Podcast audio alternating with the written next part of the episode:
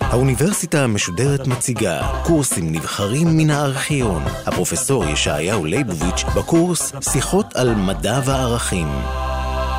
לאחר שבוע אנחנו חוזרים לנושא הגדול שלנו, והוא בעיית ביסוסה של טענה מסוימת, או נדייק יותר של טיעון מסוים, בדרך הנראית לנו רציונלית, בין אם הטיעון הזה הוא טיעון מדעי או טיעון ערכי.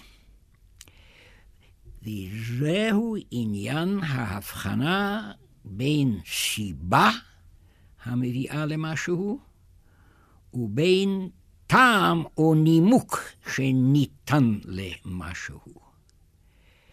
וגם הפעם, כדרכנו, נפתח בהצגת דוגמה, גם במקרה זה, דוגמה בדויה מן הלב, וממנה ננסה להסיק מסקנות בעלות משמעות כללית. נתאר לעצמנו מגרש בנייה בלב העיר.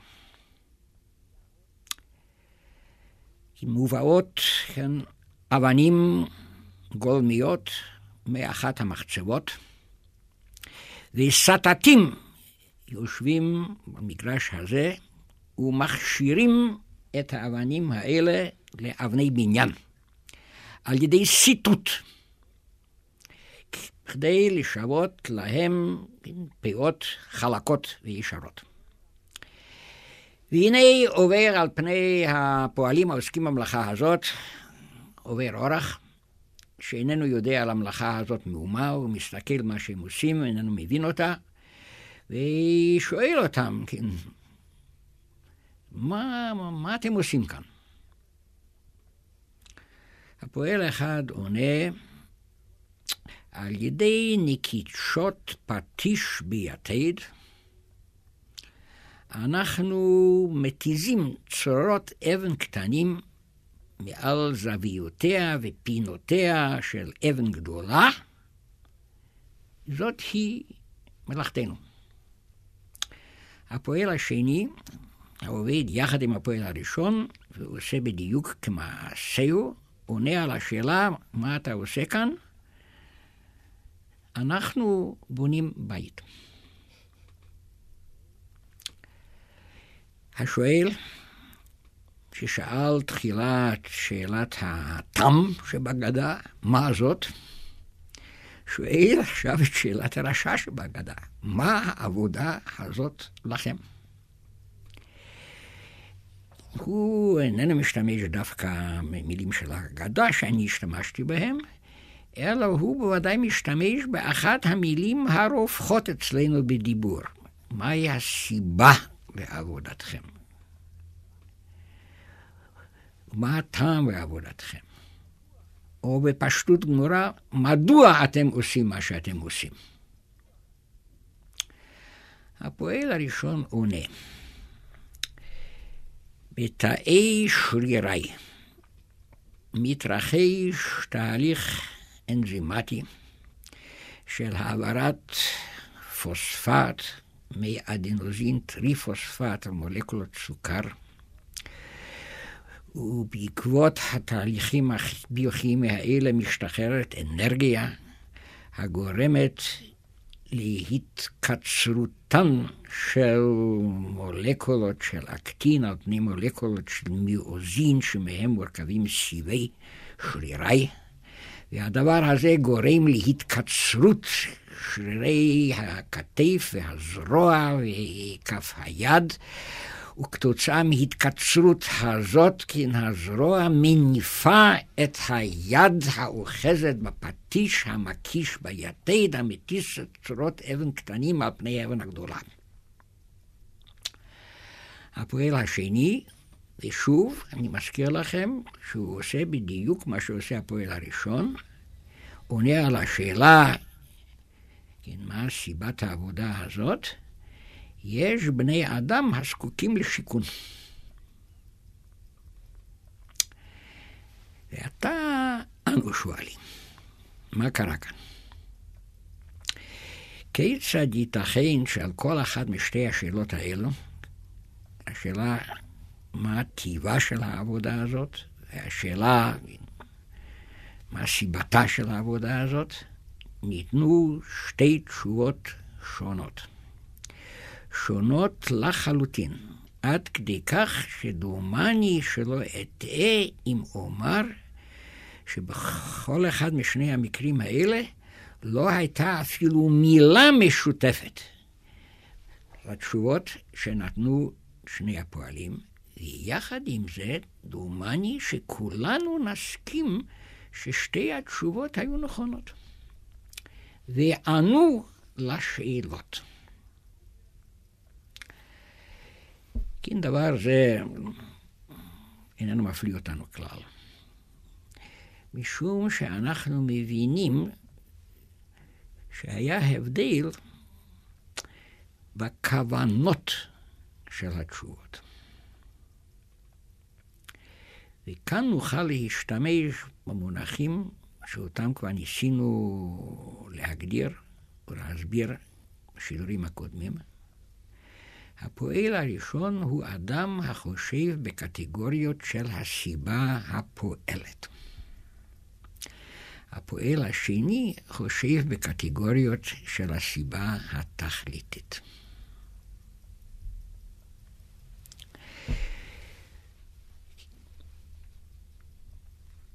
כן, אחד חושב בקטגוריות של הסיבה הפועלת. זאת אומרת, הוא חושב על הדברים המביאים לידי כך, או ננסח את זה בצורה אחרת, הדברים שמהם מתחייב שהפעולה הנעשית כאן תיעשה. השני חושב על מה שייעשה על ידי הפעולות הנעשות כאן. לשון אחר, האחד מסביר את ההווה מן העבר, השני מסביר את ההווה מן העתיד. מן העתיד. וזה ההבדל בין הסבר מדעי ובין גישה ערכית. בו ברגע שאנחנו סילקנו מן ההסבר המדעי את הקטגוריות האריסטוטליות של סיבה תכליתית וסיבה פורמלית, והעברנו אותן לתחום ההגות הפילוסופית, ולא נותרה לנו אלא מה שאריסטו קרא הסיבה הפועלת, והיא-היא בשבילנו ההסבר המדעי, הרי אין ההווה מובן לנו במשמעות שיש למושג הבנה במדע, אלא מבחינת העבר. כן, הדבר הזה ניתן להדגמה בכל מכונה שאפשר להעלותה על הדעת. מדוע הגלגל הזה ברגע זה מסתובב? משום שברגע שקדם לו, לחץ מישהו על כפתור מסוים. אבל בוא ברגע שתשאל השאלה, למה לחץ האדם הזה על הכפתור המסוים הזה? נצטרך בעל כורחנו לומר, הוא רצה להפעיל את המכונה. אבל פעולת המכונה הזאת באה רק לאחר הלחץ על הכפתור.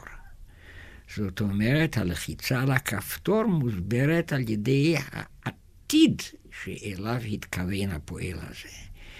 ואילו סיבוב הגלגל מוסבר במלואו על ידי לחיצה על הכפתור שקדמה לה, ללא כל התחשבות בכך מה תהיה תוצאת הסתובבות הגלגל הזה.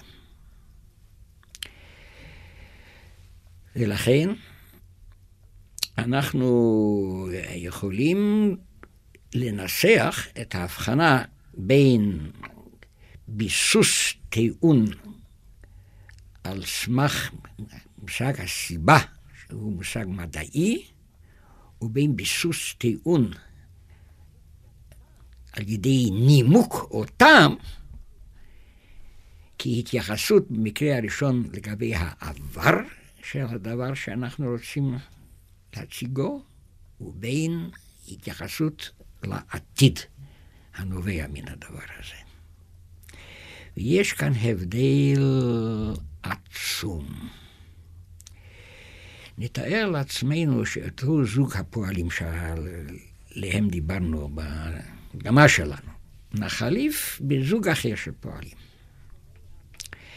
שהם בני אדם הבאים מעולם אחר ומסביבה אחרת, ונתחנכו חינוך אחר. ולכן כמובן השקפותיהם ודעותיהם שונים מאוד מאוד. אלא שגם בזוג השני, אחד הפועלים יהיה אדם שמשום מה תמיד חושב בקטגוריות של הסיבה הפועלת, השני חושב בקטגוריות של הסיבה התכליתית. אבל כאמור, מלבד זה, הזוג השני שונה לגמרי מהזוג הראשון. נניח שבזוג הראשון היו שני צירים, בזוג השני שני זקנים. ואנחנו יודעים עד כמה העובדה הזאת משנה את יחסו של האדם לעולם כולו. נניח שבזוג ראשון היו שני יהודים, בזוג השני שני גויים, וגם זה משנה הרבה דברים. לא בהכרח, אבל ייתכן שזה משנה הרבה דברים. ייתכן שבזוג הראשון היו שני אנשים שנמצאים במצוקה, בזוג השני אנשים חיים חיי שלווה ושקט, וזה גם כן כבר משנה הרבה מאוד ביחסם לעולם. והנה, אין כל ספק שלגבי תשובותיו של הפועל הראשון, לא ישתנה מאומה כשנחליף את הזוג הראשון בזוג השני. גם בזוג השני, שכבר אמרנו, בתכונותיו האנושיות הוא שונה לגמרי מבני הזוג הראשון, אותו פועל המסביר, כן, גם מגדיר וגם מסביר את פעולתו לאור הסיבה הפועלת, לא יוכל להגיד דבר אחר ממה שאמר הפועל הראשון בזוג הראשון. ואילו לגבי הפועל השני, ייתכן שהתשובה תהיה אחרת לגמרי. והדבר הזה יתבהר לנו מיד אם נתאר לעצמנו שאותו, כן, הנודניק, כן, הלוחץ עליהם בשאלותיו, ימשיך לשאול ויאמר להם, אנשים טובים, אתם הגדרתם לי כל אחד לפי דרכו את מה שאתם עושים. אתם גם הסברתם לי מה שאתם עושים, כל אחד לפי דרכו.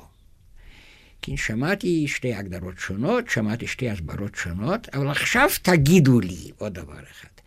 האם המעשה שאתם עושים הוא מעשה טוב, או איננו מעשה טוב?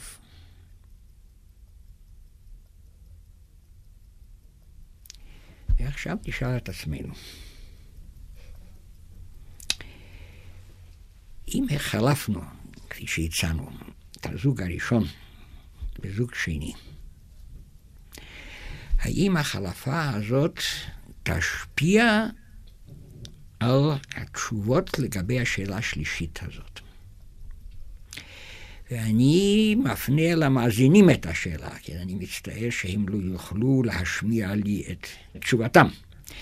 אבל אני מבקשם לחשוב, מה יענה הפועל הראשון בכל אחד משני הזוגות האלה? קודם כל, האם בשני הזוגות האלה הוא ייתן אותה תשובה, או ייתן שתי תשובות שונות? אותו דבר אנחנו שואלים לגבי הפועל השני. לכן אני מניח שבין המאזינים יש לא מעטים, ואולי כולם, כידוע, כולנו חכמים, כולנו נבונים.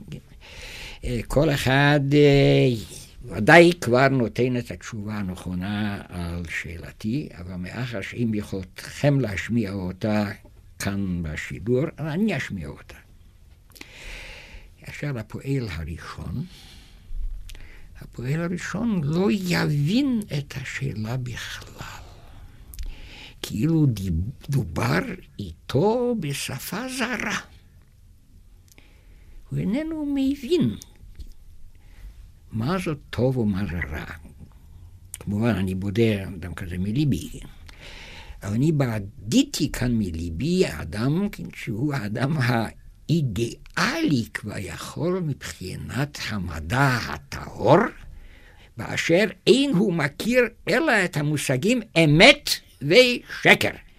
מה יש ומה איננו.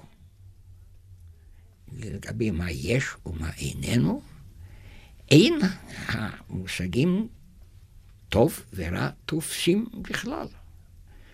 זאת אומרת, בין בזוג הראשון, בין בזוג השני, הפועל הראשון יישאר כאן פעור פה ויאמר, אינני מבין מה אתה שואל ממני. הפועל השני, החושב בקטגוריה של הסיבה התכליתית, אין כל ספק שהוא מבין יפה מאוד את השאלה הזאת. אבל כאן אין אנו בטוחים מה הוא יענה. ייתכן שהוא יאמר, תכלית הפעולה הזאת היא לדאוג לשיכונם של בני אדם, ולכן זה מעשה טוב. ייתכן שיאמר, תכלית עבודתי כאן זה להרוויח כסף, לפרנס את אשתי וילדיי. העבודה הזאת היא עבודת פרח. שדורשת מאמץ גדול משרירי, כי להתיז אה, צורות אבן על אבן גדולה זה מעשה רע מאוד, אבל אני מוכרח לעשותו. כן, הדבר הזה מדגים לנו את אותו דבר שכבר עמדנו עליו וחזרנו ועמדנו עליו, ויש לחזור ולעמוד עליו. שהביסוס המדעי של משהו הוא אובייקטיבי. ואני חוזר ומתאים את הדבר הגדול שרבים טועים בו. המושג אובייקטיביות איננו חופף את מושג האמת. הוא מבטא את העובדה שהטיעון הזה איננו תלוי באישיותו של האדם הטוען. ייתכן שהוא טועה. אבל על כל פנים הטעות הזאת נובעת מהיעדר ידע, לא משום שיש לו תכונות מסוימות. כל היודע את הדברים יאמר אותו דבר, זאת היא האובייקטיביות.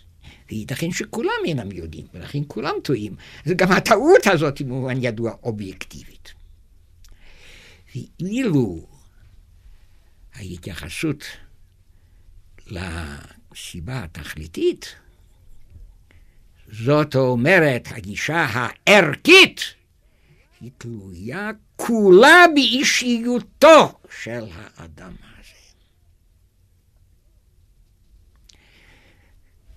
זאת אומרת, היא לעולם סובייקטיבית. כמובן, יש ערכים המשותפים להרבה בני אדם. אבל לגבי כל אחד מהם היא ביטוי להכרעתו האישית. ולכן ייתכן שהוא ישנה את עמדתו, מבלי שמשהו נשתנה במציאות האובייקטיבית. מה שאין כן בקביעה מדעית, שבה האדם, איש המדע ישנה את טיעונו, רק אם משהו נשתנה בעולמו של המדע, לא משום שמשהו נשתנה בעמקי נפשו. ולכן אנחנו מכירים בתחום הערכים מושג של מפנה בעמדתו של אדם, אשר אה, בסגנון האמוני הדתי קוראים לו תשובה, אבל דבר כזה מתרחש גם מחוץ לעולמו של האמונה. תשובה היא שהאדם חוזר להש... להשקפה מסוימת שהוא זנח אותה. אבל הדבר הזה אפשרי באמת רק לגבי השקפה ערכית. היא איננה אפשרית לגבי השקפה, השקפה מדעית, משום שהשקפה מדעית איננה השקפה, אלא היא נובעת מידיעתו. ואם הידע שלו השתנה, הוא לא שב למשהו, הוא לא השתנה, אלא מתוך אותה גישה מדעית עצמה, שלא חל בה שום שינוי, הוא מוכרח עכשיו להכיר דברים שלא הכיר אותם מקודם.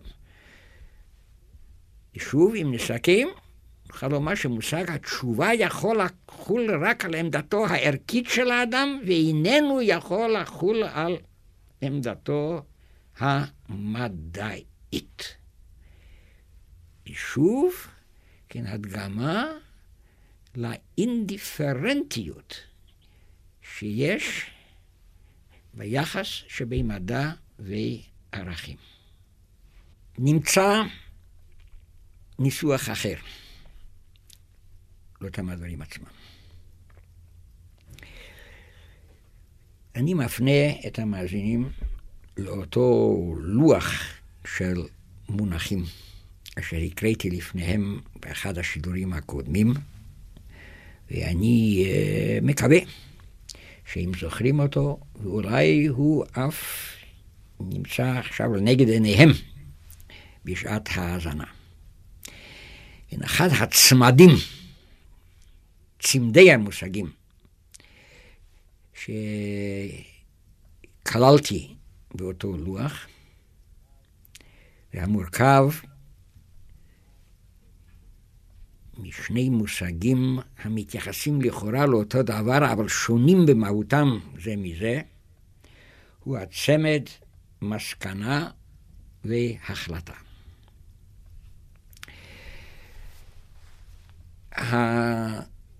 יש ערבוב רב בשימוש הרווח במונחים האלה בדיבור. וצריך להבחין ביניהם הבחנה יסודית מאוד מאוד. מסקנה אינה קיימת אלא בתחום החשיבה המדעית. מסקנה נובעת ממה שיש, או אם נזהר יותר, ממה שלפי המידע שבידי האדם ישנו.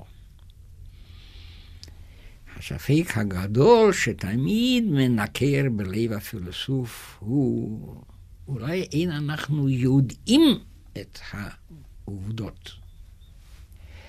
אבל כל פנים, מסקנה נובעת ממה שלפי ידיעתו של האדם ישנו. זה ניסוח אחר למה שאמרנו, ההפניה אל העבר. אמנם ישנו כאילו אני מדבר על ההווה, אבל אם אני מדבר על ידיעתו של האדם על מה שיש, הרי זה מכוון לכל הידע שהוא רכש עד עכשיו.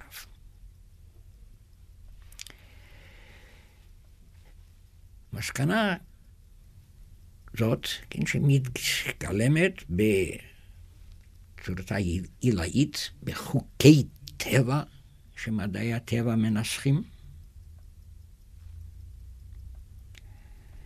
איננה בגדר החלטה. האדם לא יכול להחליט עליה.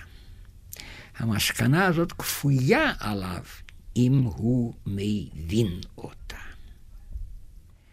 בכל שאר תחומי התודעה האנושית, האדם לעולם איננו מסיק מסקנות, אף על פי שלפעמים הוא משלה את עצמו שהוא מסיק מסקנות, אלא הוא מחליט החלטות. וההחלטה איננה כפויה על האדם.